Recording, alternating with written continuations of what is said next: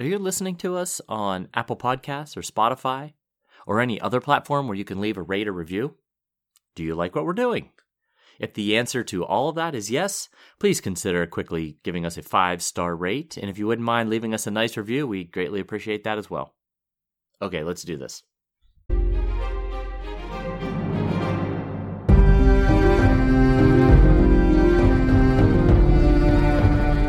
Hello, welcome to the Ghost of Harrenhal. My name's Simon. And I'm Mackelly. Thank you for joining us for episode 139 of our chapter by chapter book review of A Song of Ice and Fire by George Martin. Today we'll be discussing chapter 65 of A Clash of Kings, Sansa 8. And you know the drill by now, unless it's your first time. We're going to chat about the chapter and try not to spoil any future plot points for you. And hopefully, we'll provide you some entertainment along the way. We'll summarise what happened, discuss our thoughts on it, provide some useful background, compare it to the television show, indulge in a little pedantry, and cover some relevant news and listener correspondence. Be sure to check out our show notes. They'll provide you some additional information that will be particularly handy if you're not reading along. And I'm going to skip over the how are you, Mackelly, and go straight into, and we were just talking about this, people who are reading along or not reading along. Right? So I have a friend who's become a listener and he's got to, he said he was on episode 10 and he said he's bought the books. He'd never read the books before, but now as a result of listening to the first 10 episodes, he's bought the books and he's going to read them. So, well, well that's, uh, I think George Martin might owe us something. Like yeah, it seems, um, we're, uh, we're generating some business for him. Now, of course, your friend is going to get through uh, a Dance with Dragons and then going to get mad at you for uh, leaving him stranded like the rest of us. You know what? I, I like the way that that falls on me. yes, you're the influence. if only Simon and Mackelly would pull their finger out, George Martin would be finished with that book. I, I blame you for me being stuck uh, at the Kingkiller Chronicle because you got me started down that road, and I've been stuck for many years waiting for yeah. Rothfuss to finish that, and I fully blame you for it. You know what? In some ways, I, I actually think Rothfuss is more guilty of this than George Martin. Because in George Martin's defense, he has created, I mean, if you think of like the book being like the opposite of a funnel, right? It's more like, you know, it's a cone. It's just getting broader and yes. broader. To actually write that next book now is so many threads, you know, so complicated at right. that point. Rothfuss had a clear idea of what his three books were going to be from the get go. Yeah. So he's just noodling. He's just not putting his finger out. You know? you know, the thing is, is you hear about all this stuff that George Martin is up to that is distracting him That's from where writing. George Martin gets into trouble, yeah. But you don't hear the same thing about Rothfuss. So, you know, what what's he up to that is preventing him from writing this final book? I I understand he's a family man, you know. Yeah, I guess. Yeah, I guess. I'm a family man, and I hold down a day job and a second job. I, I, will say that uh, the the path your friend is taking, where he started listening to us, we were the gateway drug to the full A Song of Ice and Fire, is is a similar path that a friend of mine took while we were still do uh, doing our shows on a Game of Thrones. And uh, my friend stopped listening because he raced ahead and uh, made it. You know, he I don't know where he is in the series now, but he's through a Clash of Kings, and so he's so far ahead he has stopped listening to us. Probably muttering about the two of us and why we're to blame for the lack of the sixth book, or what's taking us so long to catch up.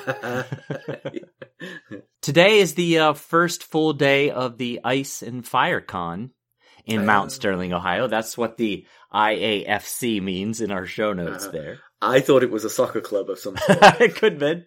I, I, can see that. I can see your confusion. And uh, so I've been on Twitter watching all the uh, the tweets and the pictures people are posting. It looks like a lot of fun. So I really hope we can go next year. That would be that would be super fun.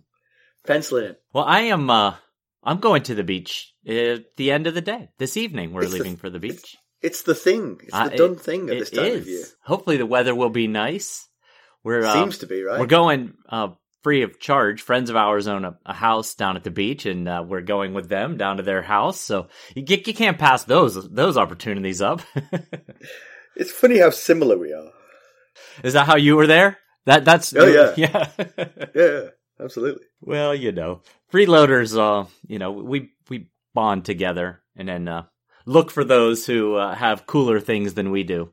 So I have a TV recommendation for you. I'm not sure how you get it. I think it, you have to pay for this. Like you can get it through Amazon, but it's a pay kind of thing. Okay. Uh, the, and I think it's a book I've mentioned before on the podcast. Um, the Luminaries. It was a book by Eleanor Catton. I think maybe you made into a have t- mentioned that. Yeah. It was made into a TV show. Um, while I was at the beach, we watched that from start to finish, and uh, it's very interesting. And it actually, I highly recommend both.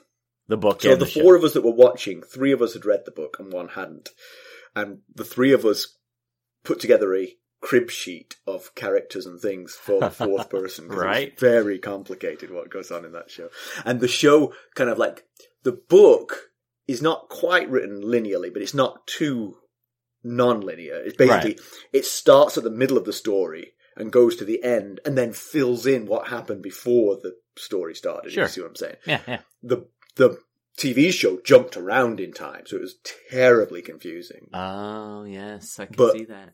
Can see but really satisfying. Not not perfect, and they they kind of had to Game of Thrones it at the end because it's a big book. I mean, they had six hours, but it's a big book, and they tried to bring it all together in uh, one kind of like exciting courtroom scene, but really very satisfying TV. All right. Well, should I read the book first? I don't know. I don't know. It's a big book. It's it's. I think I, I believe she was. She, the, it won the Booker Prize, which is at least if you're British, it's considered the highest prize you can win in literature. okay. Um, and Eleanor Catton was the youngest ever winner, and it was also the biggest ever book to win it. oh, so it is a big It is- book. Oh, it's it's of biblical proportions. This thing. What am I talking about? I haven't. I, I'm reading. Um. Oh shoot, what's it called? this is how long it's been since I've gotten to a read. uh, Since I've gotten to pick it up. The um, the Martian author, his latest one.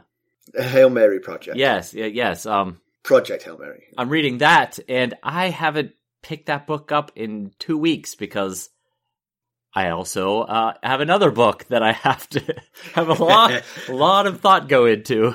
so if I tried to read that Luminaries and it's as big as you say, it might be three years before I get through it. Uh, spoiler free. Where are you in that book?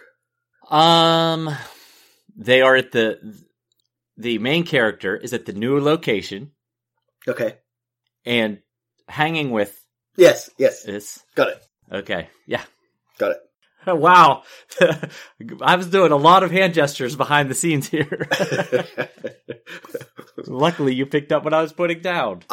I loved that book. Yeah? I really enjoyed I'm oh, hoping it God, picks I back up. It was exciting at first. It's hit a bit of a lull, but it could be because I read it so sporadically that it's Yeah. created a.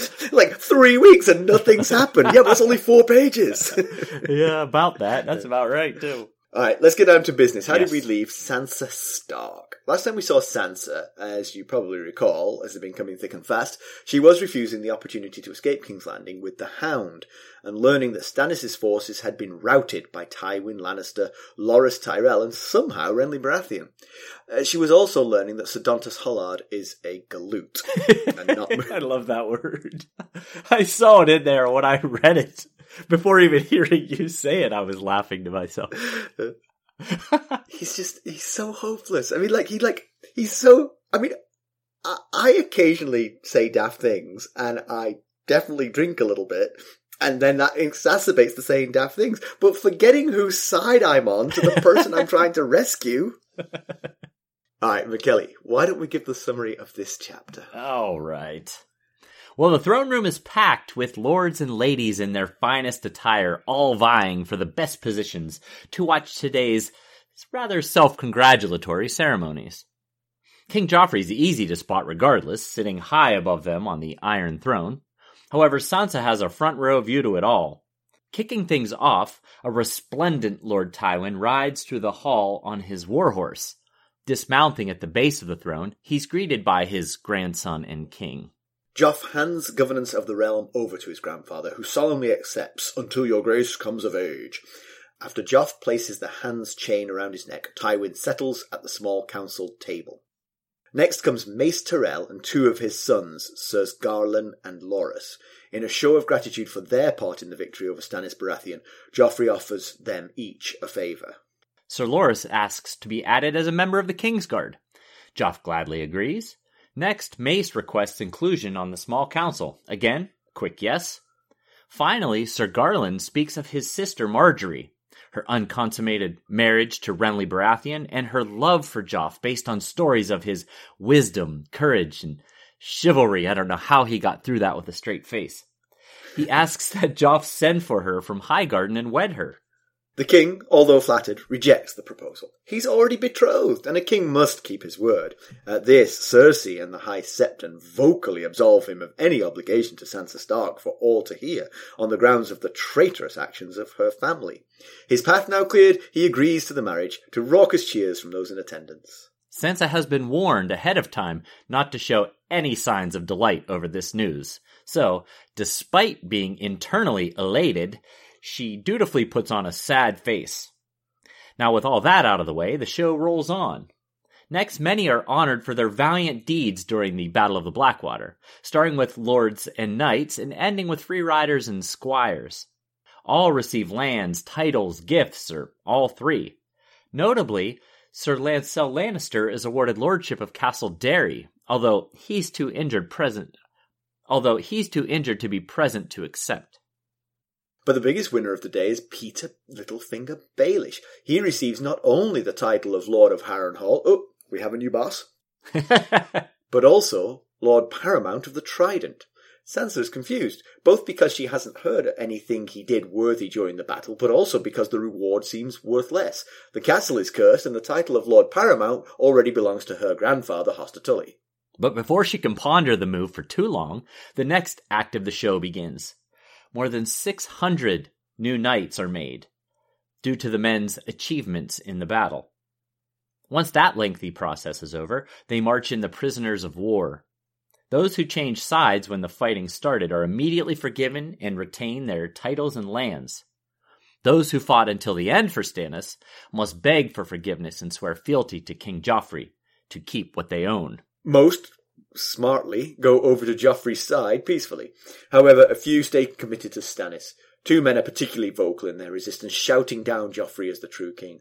One man spews so much vitriol that Joff throws a fit and demands he be killed. In his excitement, Joff cuts his own arm on the blades of the Iron Throne and is whisked away by his mother and several maesters. Tywin, who stays cool and collected during the fiasco, finishes the procession of captives. Back in her chamber, Sansa can hardly contain her excitement over being released from her betrothal to Joff. But she knows better than to show it. She screams into her pillow and then enjoys the best tasting meal she's had in ages. Afterward, she returns to the Godswood to meet with Sir Dontos Hollard. I can't get through that with a straight face. now that I've called him a galoot forevermore, you'll, you'll associate that with. Rather than sharing her excitement, he's morose. You see, he's just always he's always out of step with her. Yeah. she needs to drink more. That's what it is. Right. Yeah. He explains that the Lannisters would never let her go. She's too important as a hostage. The only thing that's changed is if Joffrey wants her in his bed now, they'll make bastards instead of true-born children. But not to worry. Joffrey and Margaery's wedding day is the date chosen for their escape from King's Landing. Sansa feels it's too long of a wait, being a month off, as Margaery isn't in King's Landing yet. Right. Dontos begs her to be patient. He then gives her a beautiful silver and black amethyst hairnet, She'd rather have a ship. But he explains it's a magical hairnet. It holds justice and vengeance for her father. It is home. Huh.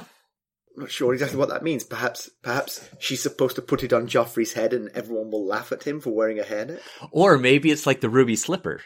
Slippers. She puts it ah. on her head, clicks her heels three times, and then why not put it on now? yes. Why do you? Maybe you have to wait to like you know for the full moon or something like that. Can I, can I jump in with pedantry? Because by the time we get to pedantry, I'll have forgotten this, and I didn't actually write this in pedantry, so you know this will get forgotten. But please indulge us with pedantry. What the heck happened to Renly Baratheon? I had that. Um, I was going to ask that same what, thing. He fought in this battle. He doesn't get any mention at all in the awards at the end of it. Yeah, so many men change sides because Renly Baratheon was leading the charge against Stannis. Renly changed sides of the veil. He came back from the. I guess maybe he could only stay for so long, and right, uh, I guess so. It was, uh, yeah, it's quite the quite the omission. One thing, actually, before we go on on that, Yeah, didn't who was the person who told us about Renly? Was it Ser Dontos Hollard? it was.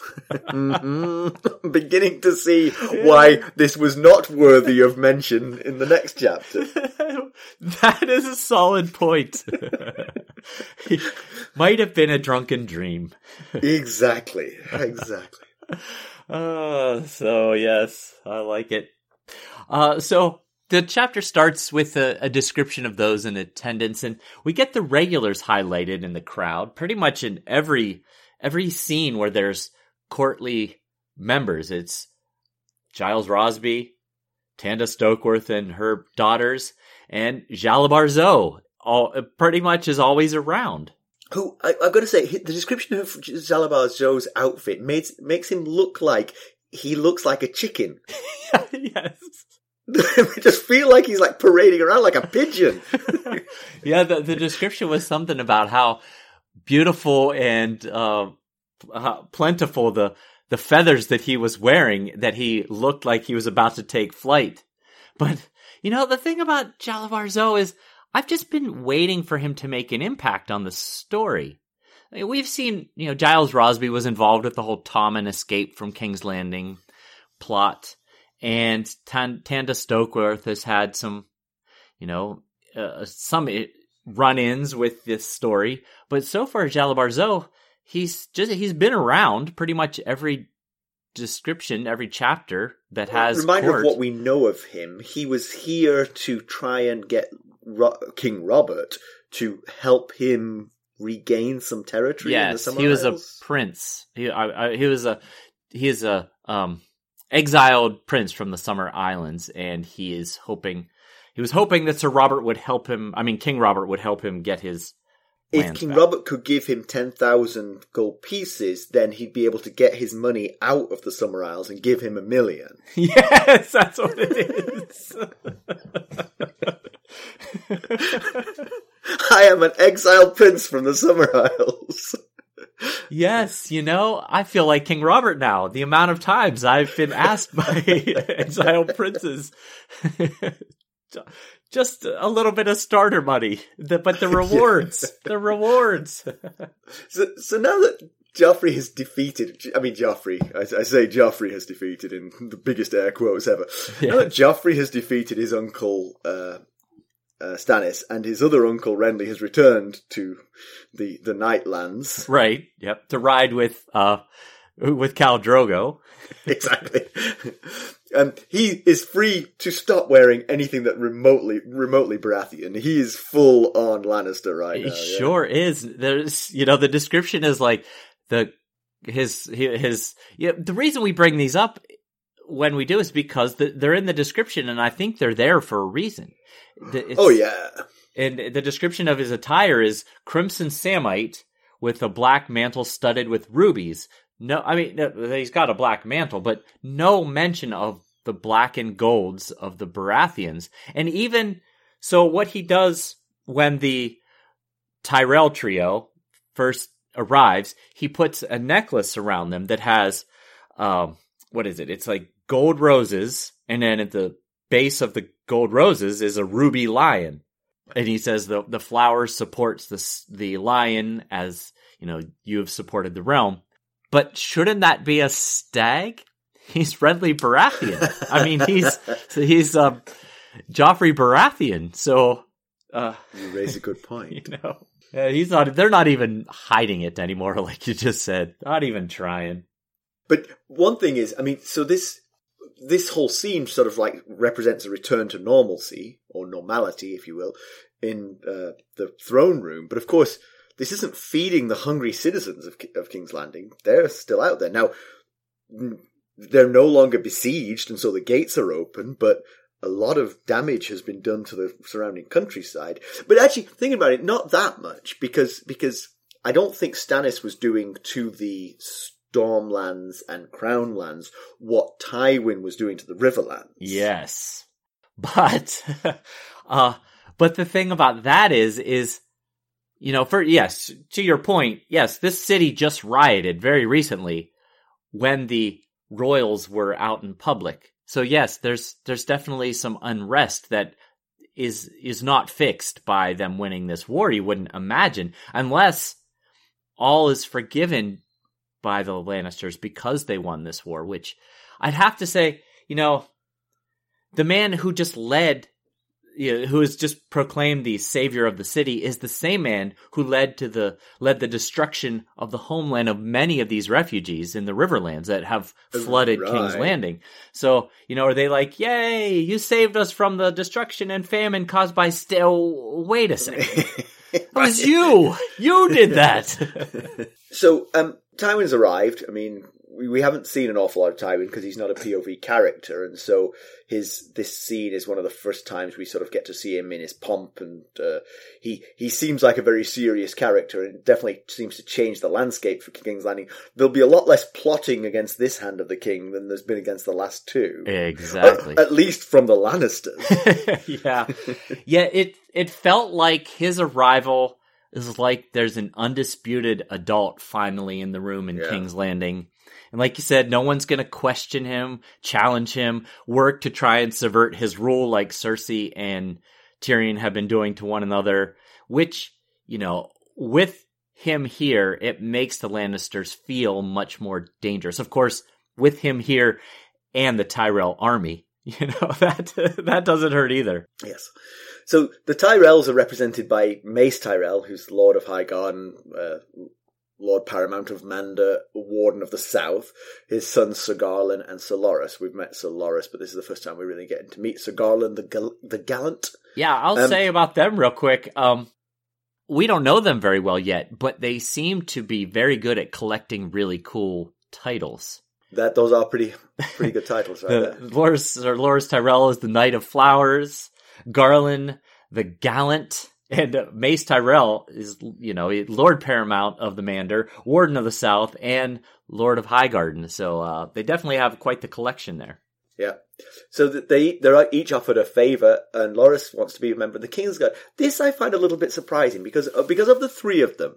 I, I've got to imagine that these three had a conversation when Petyr Baelish came to them. I'm assuming Petyr Baelish came to them and said, "Hey, join our side. Things will be great." That there was some there was some heartache over this because Loris clearly was in bed, if you will, with Renly Baratheon. Okay Right. and was was very much Team Renly. Now he blames Stannis for Renly's murder, and so he doesn't. He's not Team Stannis. But Renly was in open rebellion against Joffrey. right. I've got to think it's a little bit hard for him to say to be so keen on Joffrey that you're prepared to actually give up your entire life and future to be his Kingsguard. Yes, I agree. That bit strikes me as a little odd. Yes, I agree. And on top of that, I, I know Loris has been to King's Landing uh, not all that long ago, but maybe get to know Joff a little bit better before swearing to give your life for his. You know, uh, I'm not sure that uh, as he gets to know Joff as King Joffrey, he might be like, yes, I want to give my life for that guy. Yeah, if he was as close a confidant of Renly Baratheon as it appears he was, he would have heard some pretty bad things about Joffrey because Uncle Renly was no fan. Right, he wasn't. Uh, we had early on in the Game of Thrones when we first met Renly uh, at Darry, we were questioning why does he seem uh, to have beef? Why do those two seem to have beef with one another? It was never explained, but it was certainly there, and Right. and, and it wasn't wasn't like it was a, some hidden dark secret. He laughed in his face openly in public. Yeah, right. That's true. So then Mace Tyrell is actually the next to speak, and he um he wants to be a member of the uh, small council, which is quickly agreed upon. Again, questioning the wisdom of this. You live in Highgarden, and it's lovely, right? King's Landing is full of starving people, smelly, dirty. Why do you want to stay? Go home. Yeah, that's a good point. That's a good point. And you know, I'll, I'll also mention that this is not the full. This is not the full allotment of Tyrell men in this family present here. Missing from this trio is the oldest son of Mace Tyrell, uh, Willas. He is actually the heir to Highgarden. He is. He's not a knight, so you know he probably did. He didn't fight in the battle, so maybe that's why he's not here. We'll learn more about him, so I'm just going to leave it at that. But he is. But I'll just mention just to, to fill in any blanks here. There is another son missing from this picture. So Garlan's request is that he wants uh, Margaery to marry Joffrey, and Renly went to war before their marriage was consummated. Did he go to war before there was opportunity to consummate that marriage? That's not the same thing. exactly. uh, yeah, it seemed like plenty of opportunity when we saw them through Kat's POV. They were just kind of hanging out, uh, making their uh, meandering their way toward King's Landing. Seemed like plenty of opportunity there. So, I mean, you know that the TV show made it clear why this was, you know, that yes. he, he was in love with a different Tyrell, Loras in particular. Um, whereas with the the book never said that. There, were, there are some clues to it, but the book's never actually said it. But uh, true. But yes, it se- it seems that it's definitely possible that the marriage wasn't consummated, and therefore she's still chaste and ready for marrying the king. Yeah, yeah, I guess so. I'd imagine she would want to. Why would she want to? That is a good question. Uh, and you know, I'll say this for the Tyrells: they didn't waste uh, this opportunity. They jumped right in with both feet. Kingsguard, Small Council, Queen. I mean, oh yeah, you know, it, yeah, yeah. They they were offered an alliance. They're fully committing to it here. I guess uh, sure. they figure might as well get into a position of strength uh, Yeah. as quickly as possible. We'll be right back. Hello, friends. Are you ready to make some unforgettable memories? Well, if so, consider the Marriott Bonvoy program. Discover the perfect destination for your summer getaway and unlock exclusive deals on luxurious accommodations. With our affiliate partnership, you'll enjoy unbeatable savings and a seamless booking experience. Don't let summer slip away. Visit Marriott Bonvoy today and make this vacation season one for the books. Use our Ghosts of Harrenhal affiliate page to check it all out and buy Bonvoy points or give some as a gift. The link to our page is in the show notes. Um, Garlan talks about the fact that Margaery has heard the tales of the wisdom, courage, chivalry of the king. Um, Yeah. but has but has been told to pretend she hasn't. uh, yes, she loves him from afar. I would could keep it that way. I can't remember uh, the actor who played Joffrey in Game of Thrones, but he does a great job in that. scene. Gleeson, something Gleeson. Yeah, right? yeah. And I always, I always think of him very fondly because you know, I, I, I don't know if this is still true, but he, he wanted to retire from acting after this because he just found the whole thing of being Joffrey such a horrible experience. Oh, you know? yeah, that's a. I can imagine. Yeah. But but he does an excellent job when when he's hearing that he's like glancing around. Like, oh, yeah. I bet she has. he was, and and the fact that he's done absolutely nothing to justify these pretend tales just doesn't enter his head at all. Like, uh, oh boy, is she gonna be disappointed when she gets Yeah. to town?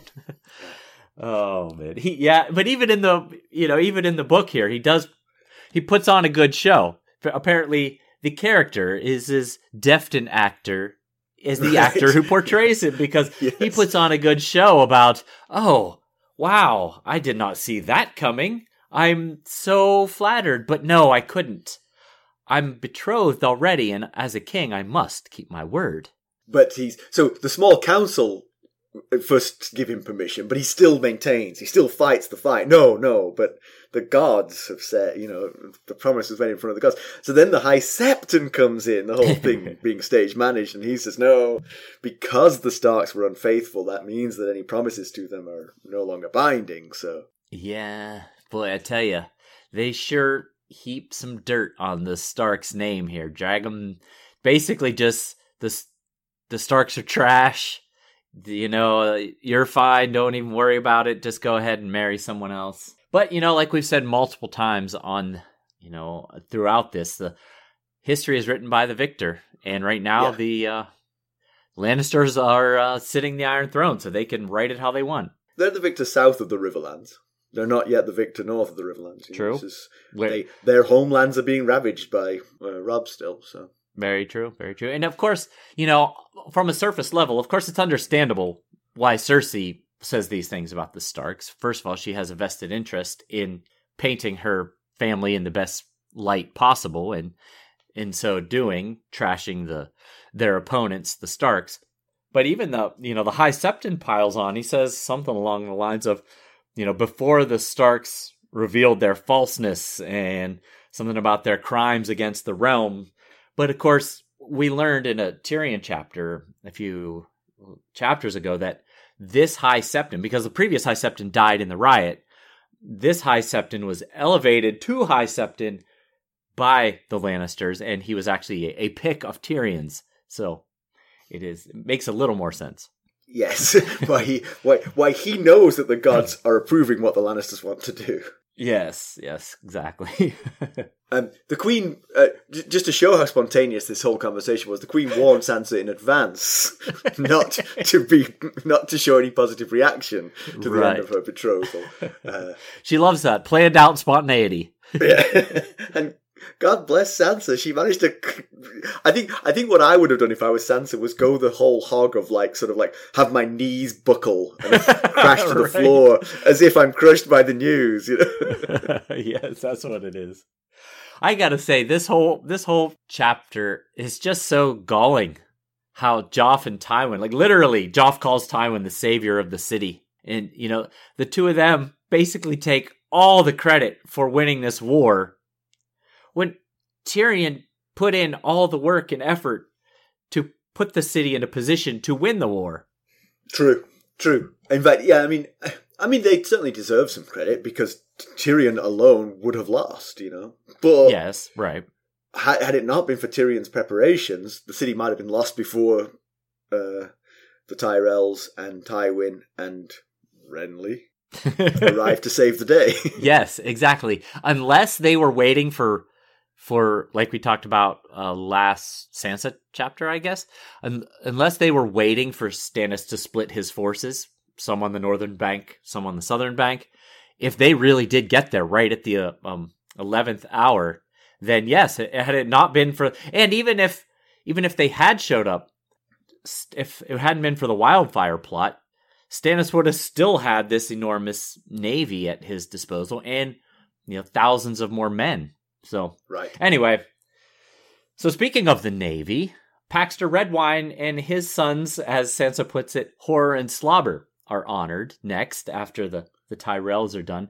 And I gotta say, uh, I gotta say, Horas Redwyne has had a, a bit of a rough go compared to his brother Hobber. It, the, the, you know, Sansa notices that Horas is limping from a wound he took in the battle. Hobber seems to be all right, and Horas had to re- remain behind in the Red Keep as the hostage, while Hobber got to go prancing off with Littlefinger back home. But, but that poses a question for me. So, who wounded him? Which side? Because if you're being held hostage by someone and then you're marched out to fight for them, Yes, I know. Possible you might. Well, uh, was, yes, when I first read this, I thought I had it backward. I thought, oh, Horas was the one that went.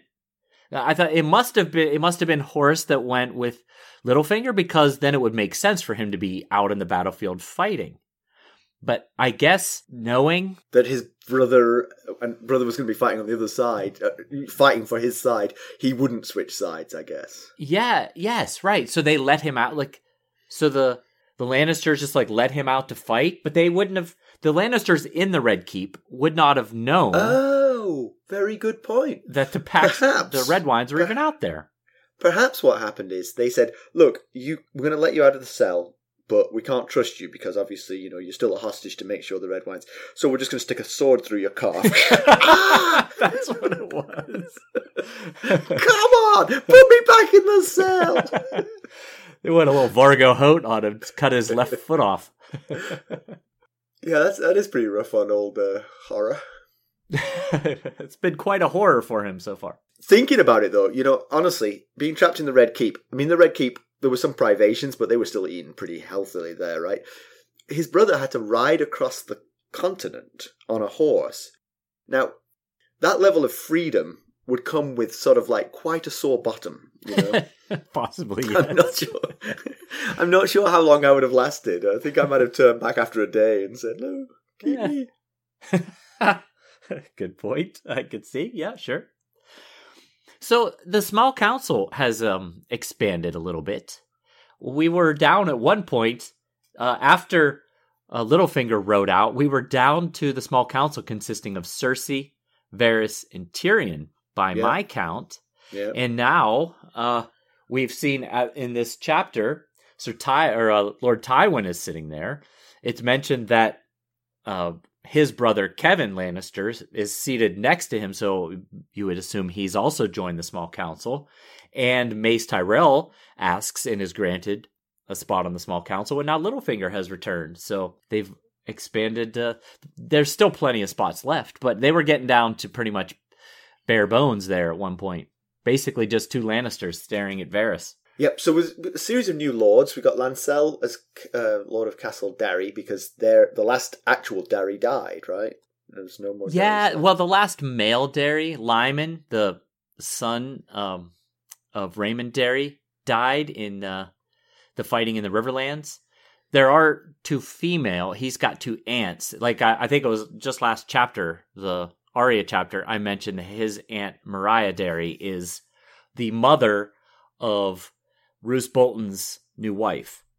that's right. You did mention that. I remember it well.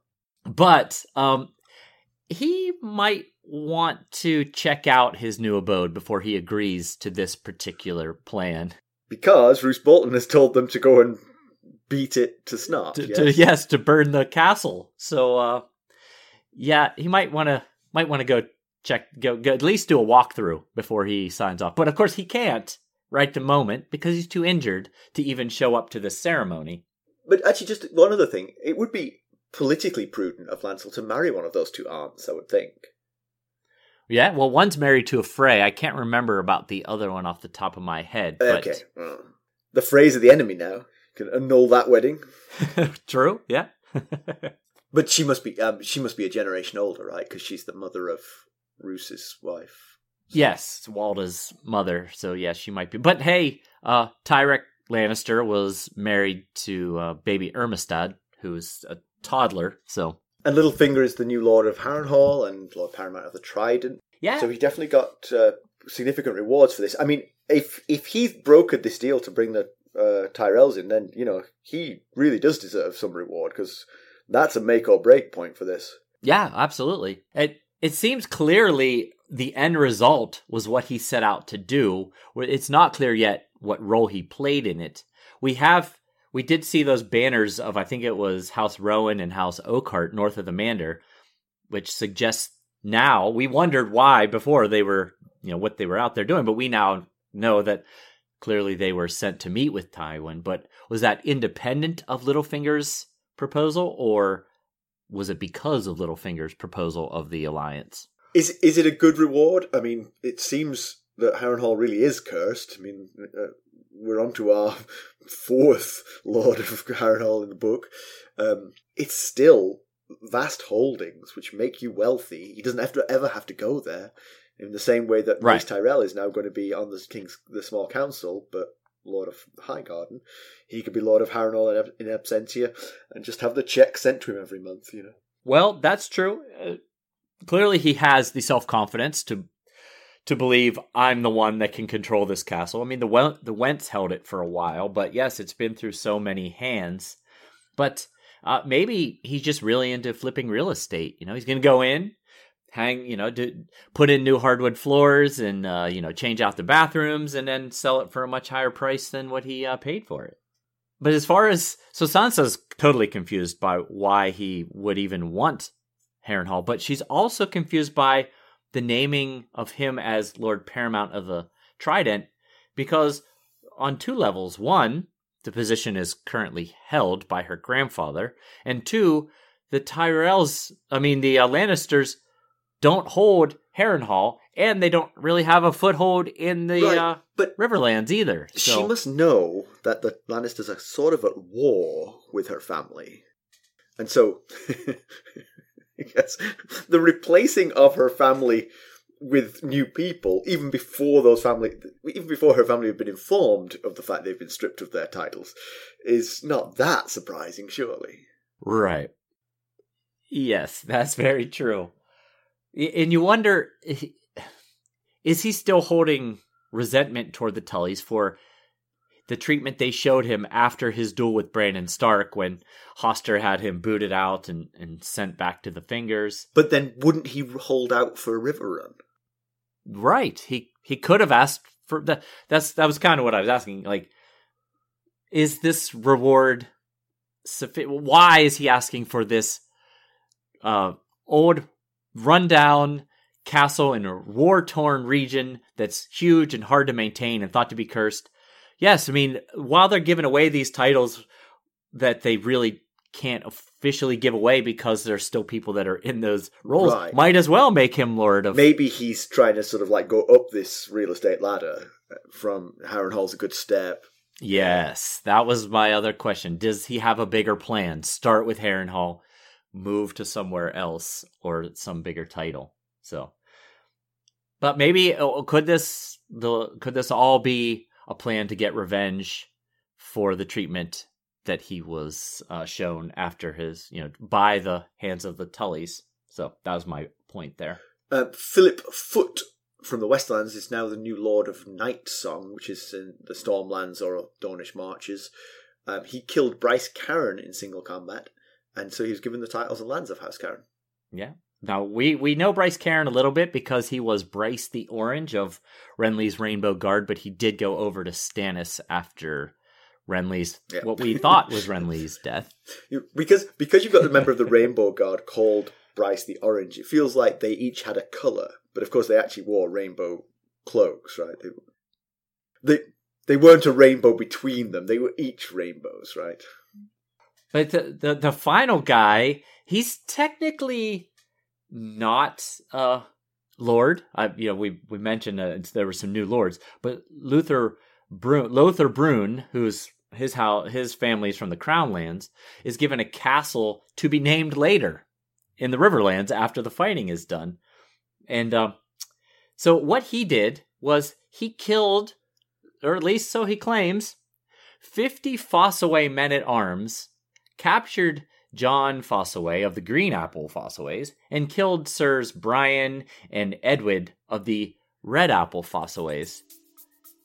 I gotta say, that is one heck of an accomplishment. We'll be right back. This episode is sponsored by Audible. To get a free audiobook, or two if you're an Amazon Prime member, go to our exclusive URL, audibletrial.com slash ghosts Harrenhal. You can find the link in our show notes. There's a scene in Blackadder where he misses an entire battle, and then he's asked who he killed in the battle, and uh, basically he said, "Well, who don't you have accounted for yet?" And so they start reeling off a list. And he said, "Yes, that one, that one, that one," and it finishes with. yes. It finishes with, and the Bishop of Bath and Wells, and he says, We'll never walk again. And he said, We'll conduct the Thanksgiving ceremony.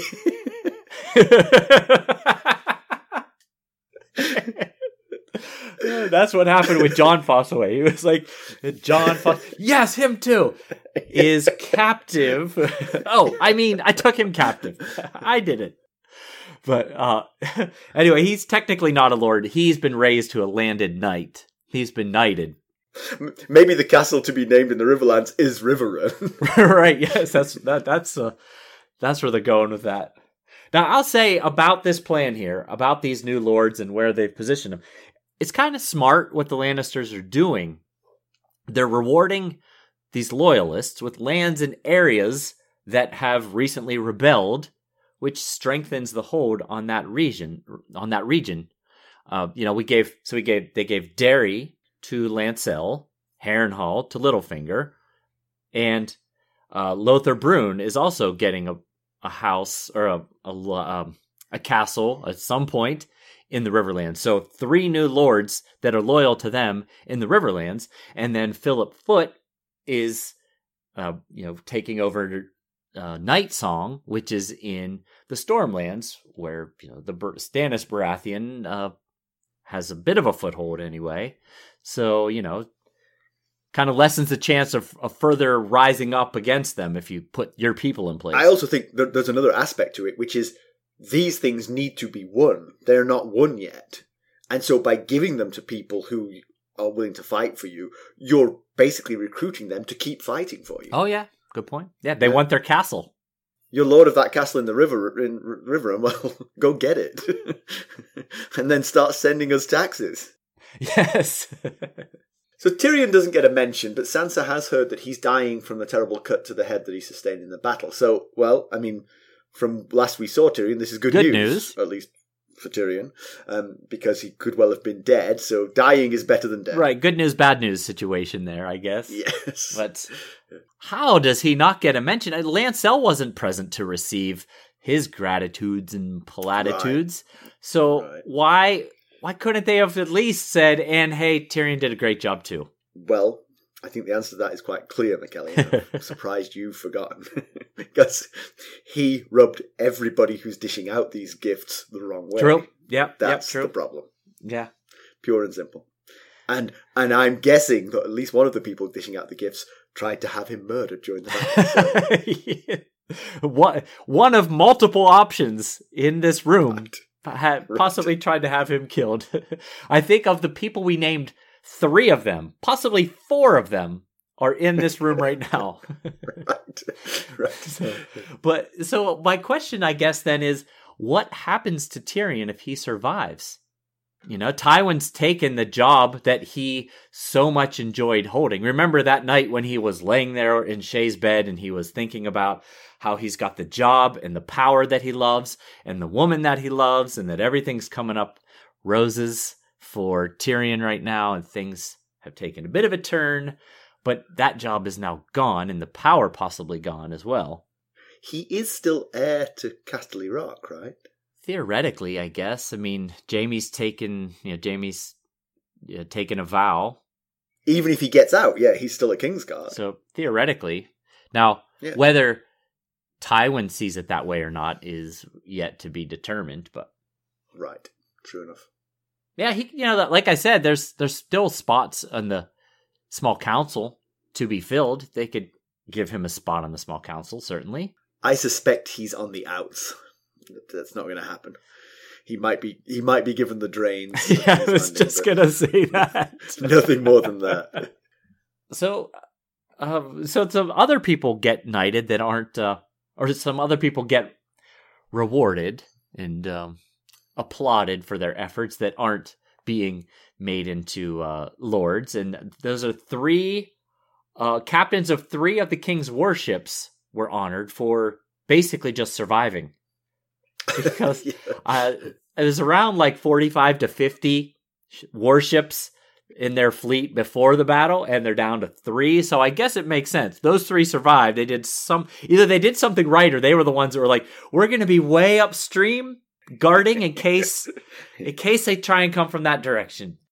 In defense of these three, they volunteered for Operation Certain Death. You know, like, we want you to go out there, be hugely outnumbered, and then once once they've engaged with you and are killing you, we'll throw wildfire at you. you guys in all right let's do it but on top of that more than 600 knights are made um, you know from the accomplishments of the men in the battle here which uh, according to sansa takes a really long time to go through because they've only they're all being dubbed knights by the three kingsguard and there's only three present Do they get the swords on the shoulder? Is that the sort of typical yeah i guess so something like that? I think what they should do is should do it like a conga line.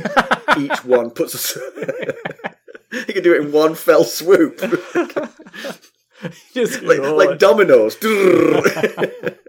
everyone lay down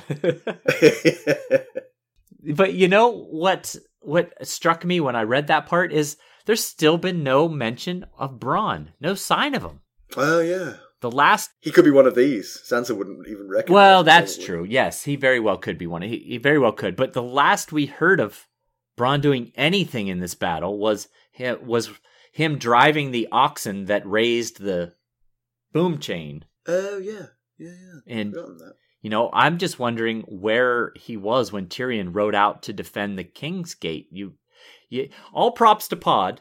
You know, Pod did did the best he could, and hey, it's it's it seems very likely he is the one that saved Tyrion from He certainly saved him from immediate death, Yes. if not from death. But if I have my choice, I'd probably prefer Bronn be my personal protector during that battle. It's a very good question, actually. I mean, if I was Tyrion, I would say, "Hey, stick by me while I go out and fight," because Bronn's a real fighter. Right. Yes. Uh, that's that's it's strange. I wonder if he's riding that oxen like as fast as he can out of there. Maybe. I've had this enough does of not this. look like it's going well. Come on, Daisy. So then, once they get through all the all the uh, accolades and uh, rewards for things that people did well on the Lannister side, now they trot out the prisoners of war. uh, One of which is Lord Estermont, which is kind of an interesting situation, I think, because Why so? because Lord Estermont, depending on which version that you accept, there's different versions of who he is in the various appendices of the of the books. He is either Joffrey's great grandfather on his father's side, Cassana Estermont's dad, who is the Baratheon boys, uh, Robert Stannis and Renly's mom, which would make him, which would make Lord Estermont Joffrey's grandfather, theoretically, or great grandfather, I mean, theoretically. You follow me? I was following. Yeah. Joffrey believes that Robert is his father. Yes. Yes. I mean, obviously, buying into that Yes. fiction. Yes. Lord Estermont is Robert's grandfather, which would make him. But but also, of course, Stannis's Yes, grandfather exactly, and- father too. and and he sided. So I'll get to that in a second. But the other option is that um, he could be one of the. I can't remember which of the appendixes says that it is that Lord Estermont is actually Cassana's brother, which would make him Joff's great uncle, And Stannis's uncle. Stannis' uncle. Yes. So either way, the as he is family. As far as Joffrey believes, because we believe that Joffrey doesn't believe that he is a uh, product of incest. He thinks that Robert was his true father. So he would believe that this is family here. And this Lord Estermont originally sided with Renly, then changed his allegiance to Stannis. And, you, you know, so he seems to have no faith in Joff or believes that Joff was born of incest. So Right. does Joff have a soft spot spot for his family here or not? So what befalls him? I've forgotten. Nothing. That doesn't say anything. So you assume he must have Oh. uh, bent the knee to Joffrey. But Ah, yeah. but I wonder, does he, you know, does he think, well, you were my uncle slash grand great grandfather, what great uncle slash great grandfather, whatever you were, uh, you know, and you didn't back me and uh, carry out something against him, or or does he have a soft spot for him? I don't know. So, um, the lords that continue to fight have to beg for forgiveness, and you know Joffrey's going to like that begging for forgiveness. he sure will. It's like catnip for him. Yeah, yeah. Two knights, one of whom is definitely a Florent, the other one might also be a Florent, refuse to bend the knee. They praise Stannis and their Lord R'hllor. This outburst catches Lannisters off guard because I think they thought everyone was going to capitulate. I would. Yeah, Um, I don't. I don't think they could possibly be aware of just how loyal uh, Queen Selyse Florent's men are. You know, the around uh, Davos, we've heard King's men and Queen's men be referred to, and the Queen's men are the ones that are really fervent believers of Lord. I don't imagine they could have guessed just how uh, loyal these men are, especially to R'hllor. So uh, I bet that caught them a little bit bu- off uh, by surprise. Yeah, true that. And it makes Joffrey throw a tantrum, and in, in so doing, calling for their heads, like the Queen of Hearts in Alice in Wonderland. He manages to cut his own arm kind of nastily on his own throne, Right. which is, uh, again, it's a silly idea. If you're going to make a throne out of swords and get a dragon to melt all the swords, melt the sharp. I know, at least at least dull the edges a little bit. yeah, it's certainly not a great look for him uh, in front of his What what is Mackelly? What is That's true. Yeah, is there anyone head left? on a spike? That's a great look for Joffrey. yeah, I guess it's good that his new fiance was not here to see his wisdom, courage, and chivalry in this instance. Cersei, of course, runs to him because she still babies him. Um, Tywin, on the other hand, is as still as stone. Uh, and with one motion, he calls for the men's death, who refuse to bend the knee, as you'd expect. Yep. uh, Like I said, the example of the adult in the room. Total command, no panic, full poker face. You know, it, it starts at the top. The boss stays calm. Everyone else is more likely to stay calm. And Yep. he, uh, he showed why he is the patriarch of the family. Yep. So then we have another meeting between Sansa and Dontos in the Godswood. Sansa is cock a hoop that she is no longer betrothed to uh, Joffrey.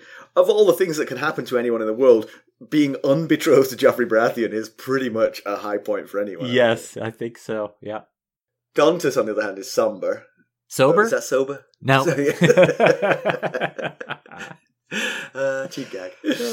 Uh, he explains that nothing's changed. She's not free. Joffrey can still drag her to his bed if he wants, and but if she has children from that, they will be bastards now, not princes and princesses of the realm. But that can hardly be the top of her concerns at this point. I would feel. Right. Yeah, he paints a kind of dire picture here. He's trying to to really tamp down her excitement.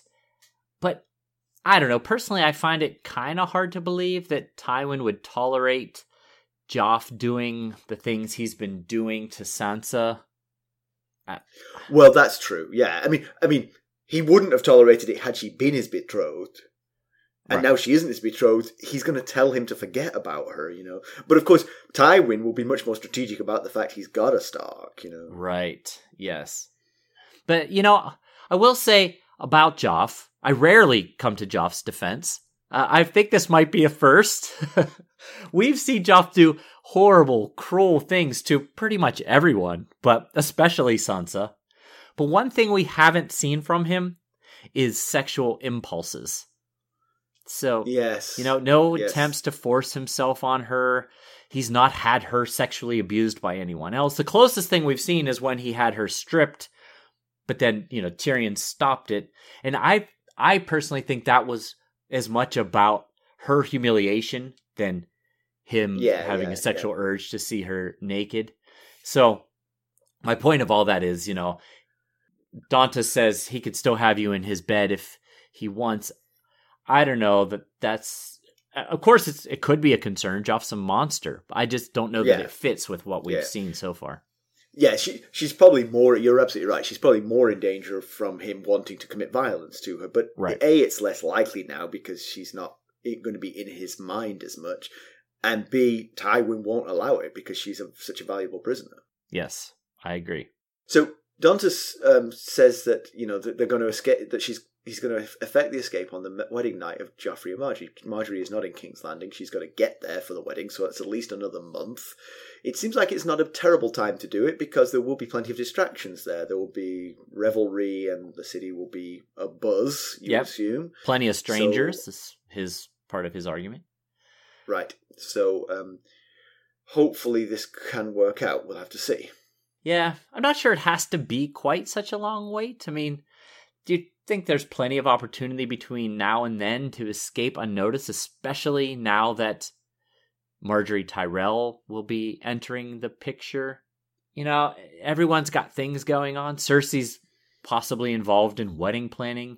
Tyrion maybe dead, maybe dying, at the very least facing a long recovery. Tywin busy fixing the damage in the you know, the city. Tywin Tywin's too calculating. He's going to say, "All right, job one, lock that door." Yes. he goes nowhere. Uh, yeah, I was going to say that same thing. He he is the concern because um on one hand there there's could be good, you know, stopping Joff from torturing or tormenting her. I, I could see possibly him doing it.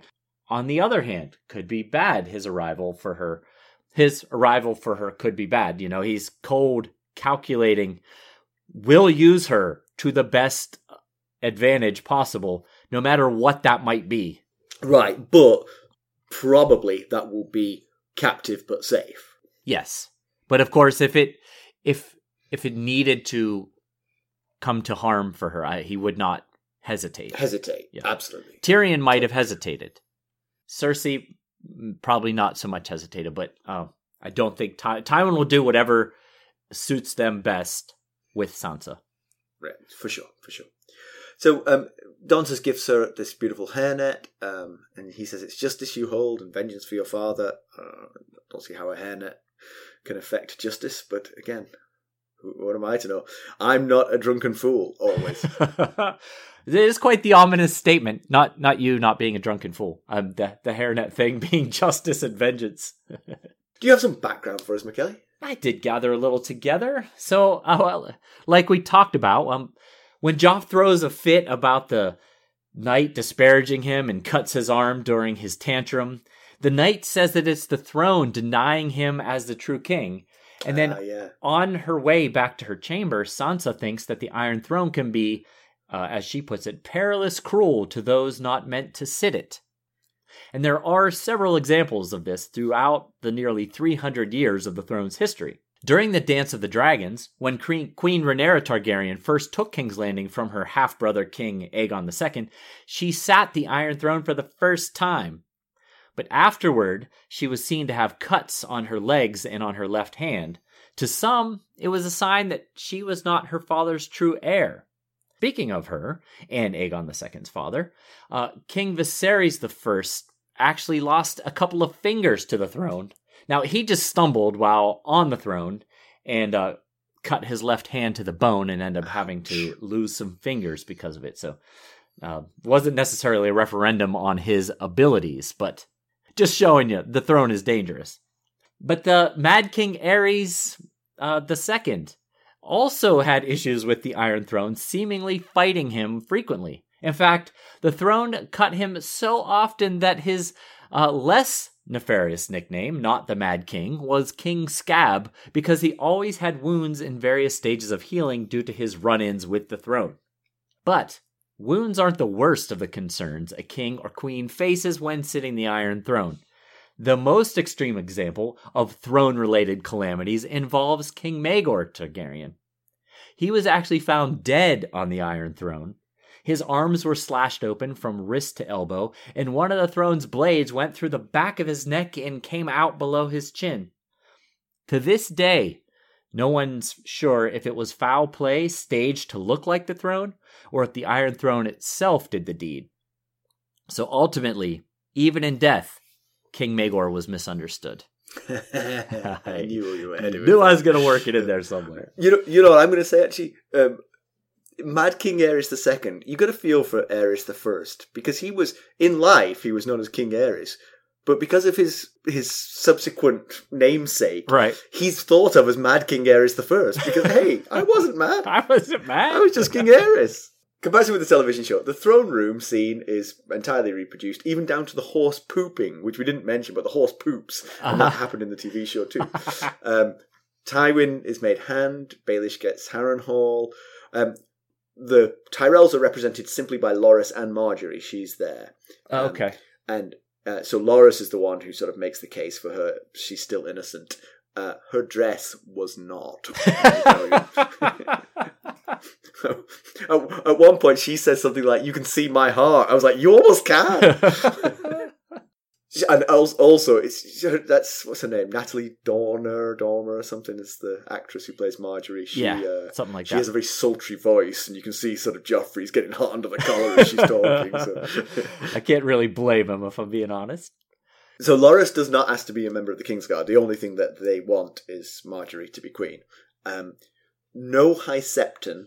Maester Pycelle says that he's consulted with the High Septon and says the Oh. same lines. Okay. Uh, Baelish makes the same joke in the TV show as he made in the book about um, because he's given Harrenhal for him and his sons and grandsons forever, kind of thing. And he said, "I'll better go out making some sons." Okay, He gets then- chuckles throughout the. Exactly, of course. Then when it cuts to Sansa, when she, Sansa leaves as quickly as she can, and as she's leaving, she can't help but break out into a big smile. She, Ah. She's kept a straight face while it was all going on. Right. But Petyr Baelish intercepts her, and hot on the heels of him saying this about having sons, his conversation with her is creepy because Yeah. it's Baelish talking to Sansa. It's always creepy. It is. Um, but it's, I mean, it's just what you'd expect. You know, he sort of like talks about how fond he was of her mother and all that kind of thing. and Right. Makes her skin crawl. Sansa does not meet with Ser Dontos at this point. I believe he she will eventually get that gift from him, but not at this point. Pedantry, not nothing really apart from Renly. What happened to Renly? It's weird. Yes. it is. No mention of him. yeah, perhaps Do- Ser Dontos mm, uh, miss. Uh, he thought that Tyrion was Renly because he was riding on two. You know, You're right. Yes, it's long doing the old uh, high ho silver Exactly. move. News and notes. What do you got for us? Uh, so, George Martin uh, has a cruel sense of humor. His most recent Not a Blog post, which is the name of his blog, has this heading The Winds of June. hmm Uh huh. Which got many people excited, as we've been waiting more than a decade for winds news. But no, he wasn't talking about the winds of winter. Rather, he was talking about Dark Winds, the TV show he's an executive producer on, along with Robert Redford and a few others. It premieres June 12th on AMC and AMC Plus. I, I will say I did watch the trailer since he, you know, it was shared there and um, it does look pretty good. But uh, you know, maybe someday he'll share news of the other wins that we are much more interested in hearing about. Next week. So this is. I'm right in saying this. Next week we're having a guest help us write the summary part of our podcast. Is that That's right. We've got uh, we've got a treat in store for us, I guess you'd say. That's going to be great. Yes, well, uh, I've already seen it. It's You've seen it? finished. It's I good? I saw it. It looks good stuff. So uh, yeah, we'll uh, next week we'll have a guest summary, a, a, a summary written by one Right. of our We're still going to be doing the reading. Yes. But, but, but right, okay, good. right written Got by one of our most favorite favorite listeners of them all. Yes. Um, we have a review from, from Kendromeda on podchaser.com. After almost a year of listening while driving a supply van across my state for work, I finally managed to catch up on every episode, and wow, do I not regret it. This has to be one of the best discussion podcasts out there. The two leads are wonderful together and have some amazing banter you could only get from longtime friends. And we consider you all longtime friends. That's right. We've been doing this almost two years now.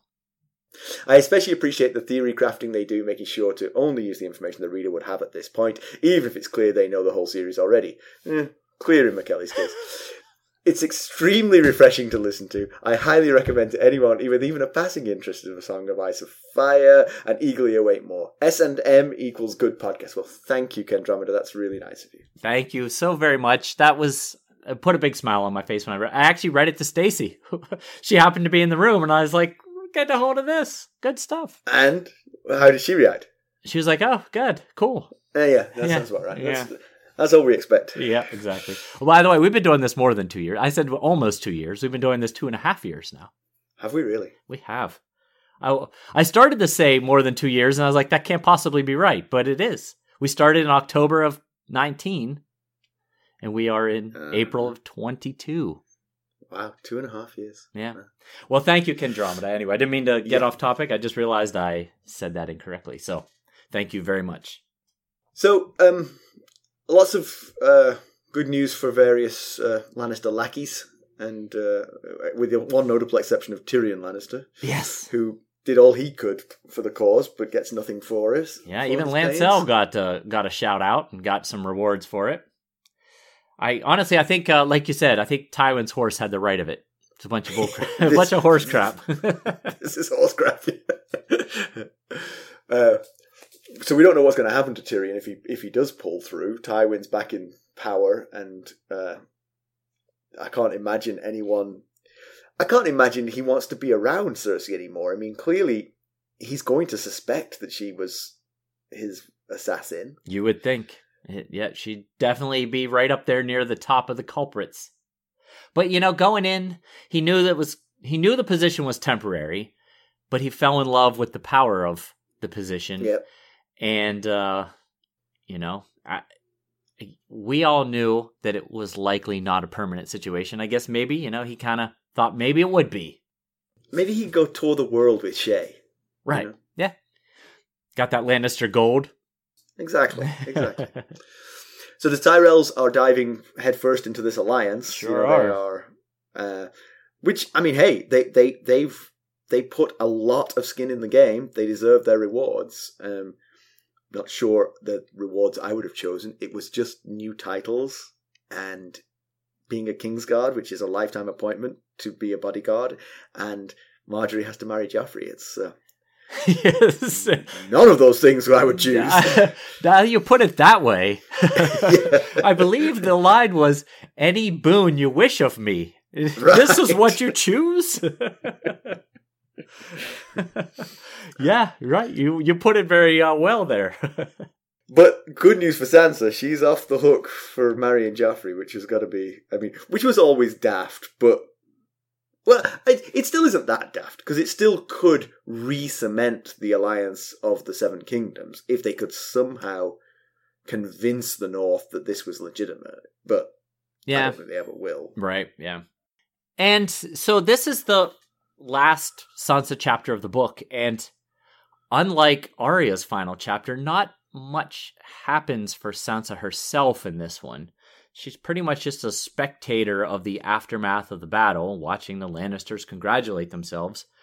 But uh, she did get relieved of um, her betrothal from Joffrey, so you know that is something. And uh, but according to Joff- uh, even that doesn't change much until you know at least until the wedding day when she can finally leave. But um, so you know, she ended a Clash of Kings pretty much how she started it.